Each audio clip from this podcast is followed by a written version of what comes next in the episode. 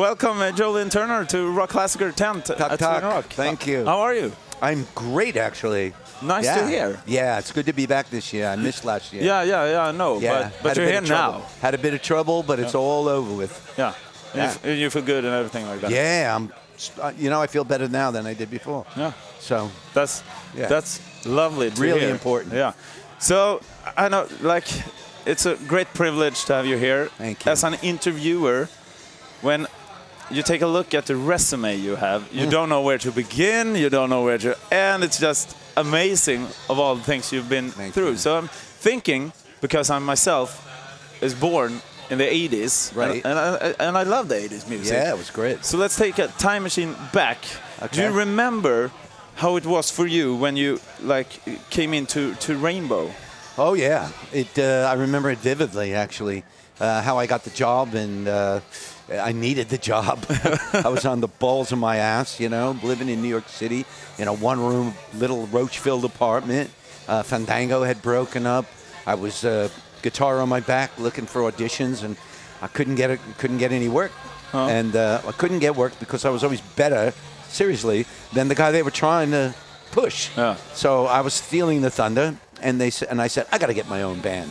And I'd say a week later, I got a call from this roadie of Ritchie's, and he just called me up and said, "Do you like Deep Purple? Yeah. Do you like Rainbow? I said, Yeah. he says, uh, "I'm sitting next to Blackmore. You want to talk to him?" And I went, "Get the fuck out." you know. he goes, "No, really." And he put him on, and he's like, "Hello, mate," and I'm like, "Who is this really?" And he goes, "It's Ritchie Blackmore," and I go, "Fuck you," you know. Didn't believe him. Anyway, he told me, "Come on down and audition." Took a train, went out to Long Island, Syosset Sound, the studio. Got on the mic. I, I saw him two minutes. He said, "Get on the mic." Went on the mic. I wasn't impressed or anything. I was just hoping to get the job because I had no money. Yeah, you needed a job. I so, need yeah. and that's what I said to him when he came in with a couple of beers after I sang. He said, "Well, you got the job." I said, "Thank you. I needed the job." and that's how it started. Yeah, Fucking awesome. funny, gra- crazy. It's like rock star movie. Yeah, exactly. Yeah, Yeah, yeah, yeah. exactly like that. Uh, so after Rainbow, you went uh, on to start your solo career uh, with the album Rescue You. Yeah. And from there, then it's just been a great career going on from there. What would you say is the pros and cons, though, uh, when you compare being solo compared to a band? No headache. No band. No headaches. No egos to deal with. okay, yeah. You know, when you're the leader of the band, then you can call the shots. Yeah. But uh, there's something about a band and a team and a camaraderie if it's working well. Yeah. But most of the guys that I work with, and they're Swedish, yeah, like today, I'm playing with Dynasty. yeah, Okay, most of the members of Dynasty. I've been playing with them for seven years. Yeah. It just so happens that they're on the bill across the stage today, and we worked out after a three-week Russian tour that they were going to jump over on a golf cart to their stage so they can start on time after my set. awesome. So, because you guys got amazing people here in Sweden as far as music and art and all that, you know, I don't know what's in the water, but something's going on. Here. Yeah, Okay. It- it's not the water. Uh, maybe it's the beer, though. But at the same time, so uh, it's great when you have those kind of guys because you all get along so well Yeah. and we all flow so well. But I'd have to say, calling the shots is a lot better than being part of something that your vote is only like half of it. You know, it's. I- I'd have to say Rainbow was pretty fair. Ritchie was always pretty fair, and he always took my ideas. And I mean, look, I wrote half the albums, Yeah. so no problem there. Oh, exactly. You know? exactly. Yeah, I know some of the Dynasty guys actually. Oh, they're great. Yeah. it's a great band. Uh, and uh, yeah, speaking of Swedish people, you worked with Yngwie Malmsteen, I did. uh, and a lot of Swedish people I know wants to know how is it to work with Yngwie? Well, Yngwie is Yngwie. Yeah, You've heard all about it. yeah. well, not everyone has. You know, yeah, yeah. He, he, look, Yngwie, Yngwie's brilliant, and he, and he can be very difficult. But at the same time, I think he had respect for me, and um, I wrote all the lyrics and melodies, regardless of what he says, to the Odyssey record. Uh, we all know that was his biggest record. We all know that was his greatest record, Yeah. uh, air-wise, commercially, and all that. He's complaining about it being commercial, but he didn't give back the money. So uh, I don't understand that point of view, but I'm very proud of all the stuff we did on Odyssey. Yeah. It's one of our both of I think greatest works. Yeah. You know what I mean? And the Johansson brothers were amazing. Um, everybody was just great on that record. So I had a good time doing it. Yeah. So you know, I love Yngwie. I mean, you know, I don't have anything really bad to say about him unless he starts mouthing off about me. Yeah, I get it. Uh, uh, and because you've been so long in the rock business, you met all the rock stars. You name who, it. Who, who surprised you the most the first time you met them, though? You mean as far as attitude? Or? Yeah, no, uh, as anything goes. Like, uh, it could be anything. Uh, oh, I didn't know you played golf to, uh, wow, you really Yeah. have 16 wives? yeah, oh, I think maybe Rod Stewart. I think, uh, uh, yeah, wait a minute, hang on. Bowie. Yeah, it was Bowie. Bowie. Yeah, because uh, I had walked into a party in L.A.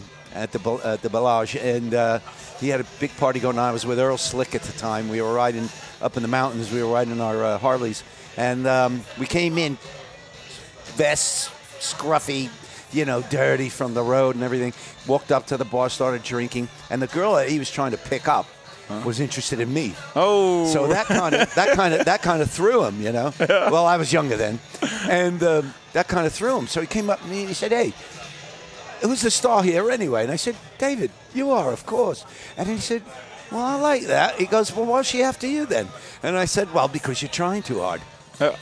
and he said, "I like that. Come over to my table." And from there, we were like hung out for about two weeks in L.A. He was on the Spiders from Mars tour Yeah. and he was, you know, he was rehearsing for it there and everything else. And uh, we just got on great. We went to the Magic Castle and we did a few things. And he was a hell of a nice guy, Yeah, yeah. very down to earth. Yeah, nice to hear. Nice to hear. Yeah. Um, and now, going to this decade, though, you've done a lot of albums with Sunstorm, worked with Jan Holberg, uh, and Rated X. Uh, so, what's next for, for, for you from here? That is the million dollar question. Yeah. Because I'm working with a Swede named Peter Tägtgren Huh? from Pain and Hypocrisy. I had, uh, I'll tell you a quick story about it. I had done a, a, a private party for his brother Tommy, Yeah. who's a big fan. And I started talking to Peter. I knew Pete, of Peter. But he, I said, Peter, why don't we write some things? And he threw me a track. And about a month later, I sent it back to him, and he was floored. He said, I love it. So he said, You got any more of this? And I said, You send me the tracks, I'll write the lyrics and melodies with all respect, co producing. He's a great producer, a great writer, great artist.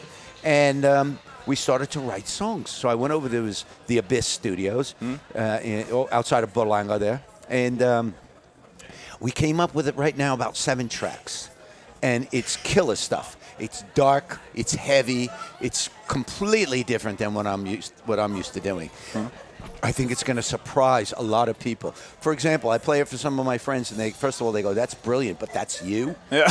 and I'm I'm using a different voice. All right. I'm- look, I don't just sing this way. I had to sing like an opera star for Ritchie. Yeah. I sang a bit dirtier on Rated X, and you know, I have a lot of styles, a lot of colors. Most of us do, but we don't use them much. I was talking to Tyler one time, and he said the same thing. He goes, "I have to use my Aerosmith voice here, and then I have to use this voice." There. I know what he means. Yeah. So this is going to be dark, dirty, and full of content. This isn't kiss me, fuck me, baby shit. Uh-huh. This is like deep, dark, evil stuff. awesome. Yeah. When can we hear it? Okay. so here's the thing.